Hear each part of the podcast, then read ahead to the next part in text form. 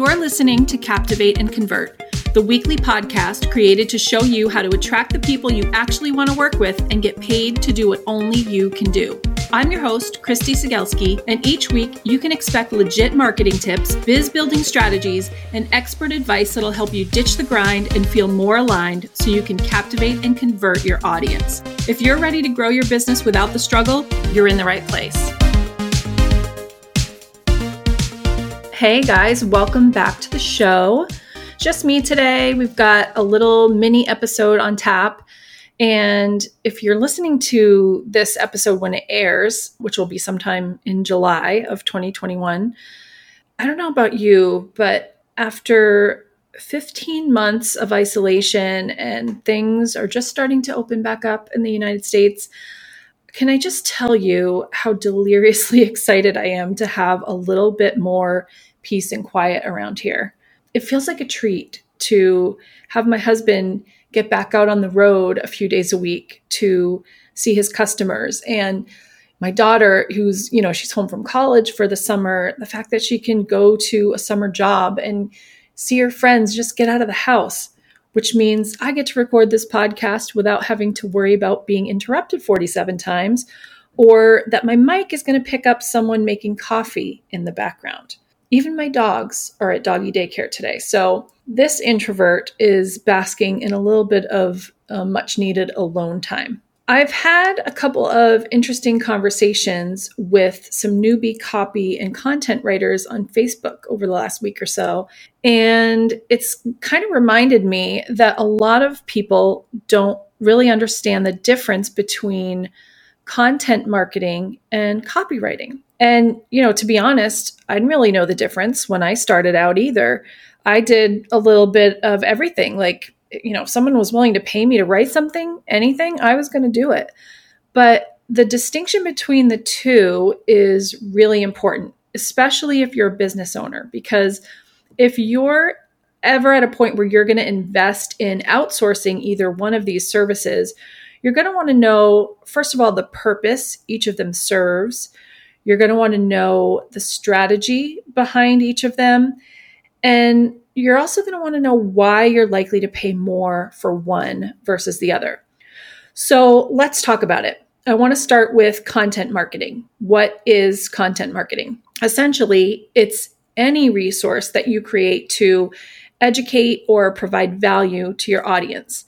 Now, this could be anything from newsletters and blog posts to videos, books, podcasts, social media content. And sometimes the resources you create are free. Sometimes it's a paid product or service, but the main thing about it is that the resource is meant to address a problem your ideal clients are struggling with. And maybe it's even a problem that can be solved with your product but the resource itself isn't directly about your product. It's kind of hanging out more subliminally in the background, if that makes sense. This podcast is content marketing for my business, right? I provide free content here each week that I hope entertains you, educates you, or inspires you. it's all related to what I do and who I serve as a copy and email expert, but I'm not directly selling anything on the show the main goal of producing the podcast is really to share something you'll find valuable, you know, something that will hopefully help you in some way. So, why do I do it? Why create all this free stuff with no direct ROI? What's the benefit? Well, content marketing is more of a big picture strategy. It's not about getting the sale today necessarily. It's more about building authority and awareness around your brand and sort of creating an experience that your ideal clients will remember when they're ready to invest in a product or service like yours. It's almost like collateral, I guess. You know, the idea is that when they're ready to buy, of course they're going to invest in you because you've already invested in them. And the no like, and trust factor has already been established. So you know, going back to the example of this podcast, you know, as nice a person as I try to be, I don't spend my time creating content for the show and, you know, money on a production team because I love to give stuff away. I mean, spoiler alert, the idea is that when you come back here week after week and get something out of the show, and you know, maybe you come to trust that I know some things about writing sales copy, when you're ready to invest in that service, you'll come to me. Okay, so let's move on to copywriting. Let's talk copy. Copy is content. So, how is it different than from content marketing? In a nutshell, copywriting is about using words to motivate behavior and drive action, but it happens in the moment. Sometimes the action that you're looking for is a purchase, you know, like as as the case with the long form sales page, but it's not always about the sale. Sometimes you want your reader to download your freebie or click over to another page on your website maybe you want them to watch a video or listen to your podcast. But whatever the next step is that you want them to take, you're using words very strategically to evoke certain thoughts and emotions. So the reader actually wants to take that next step. It's really the power of persuasion. But I want to point out that you know, copywriting in and of itself is not about convincing a random person to shell out some cash for something they don't want or need. And, you know, I'll be the first to admit there's a lot of that going on in the online marketing space, but an ethical copywriter isn't about that life. Part of the strategy behind great copywriting is to get the messaging down so that the copy is very targeted to the audience your product or service fills the gap for. You know, good copy is going to filter out the people who are not your ideal clients. Another important part of the strategy with copywriting is being able to match the stage of awareness a prospect is at in the beginning.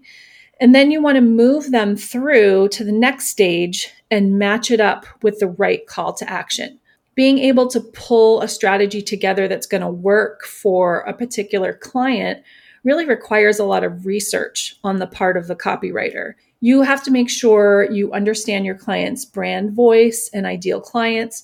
You have to do market research and voice of customer research, all of that before, you know, writing a single word.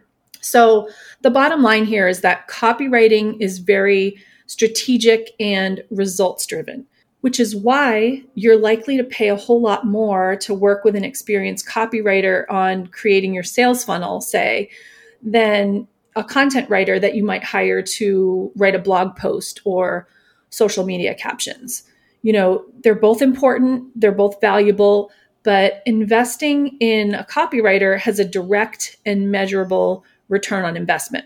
So I hope that clears up any confusion you might have had around the two. There are a lot of rabbit holes I could go down and dig into the distinction even more. But I realize that not everybody geeks out over this stuff in the same way I do. so I just tried to keep it really practical and useful here. But as always, if you have any questions about anything I covered today, you can find me on Instagram, shoot me a DM, or you can head over to my website and jump on my email list. I just created a brand new freebie that breaks down my five step connect, captivate, and convert framework for emails that sell. And there's even a little bonus section in there with 20 must read newsletter ideas.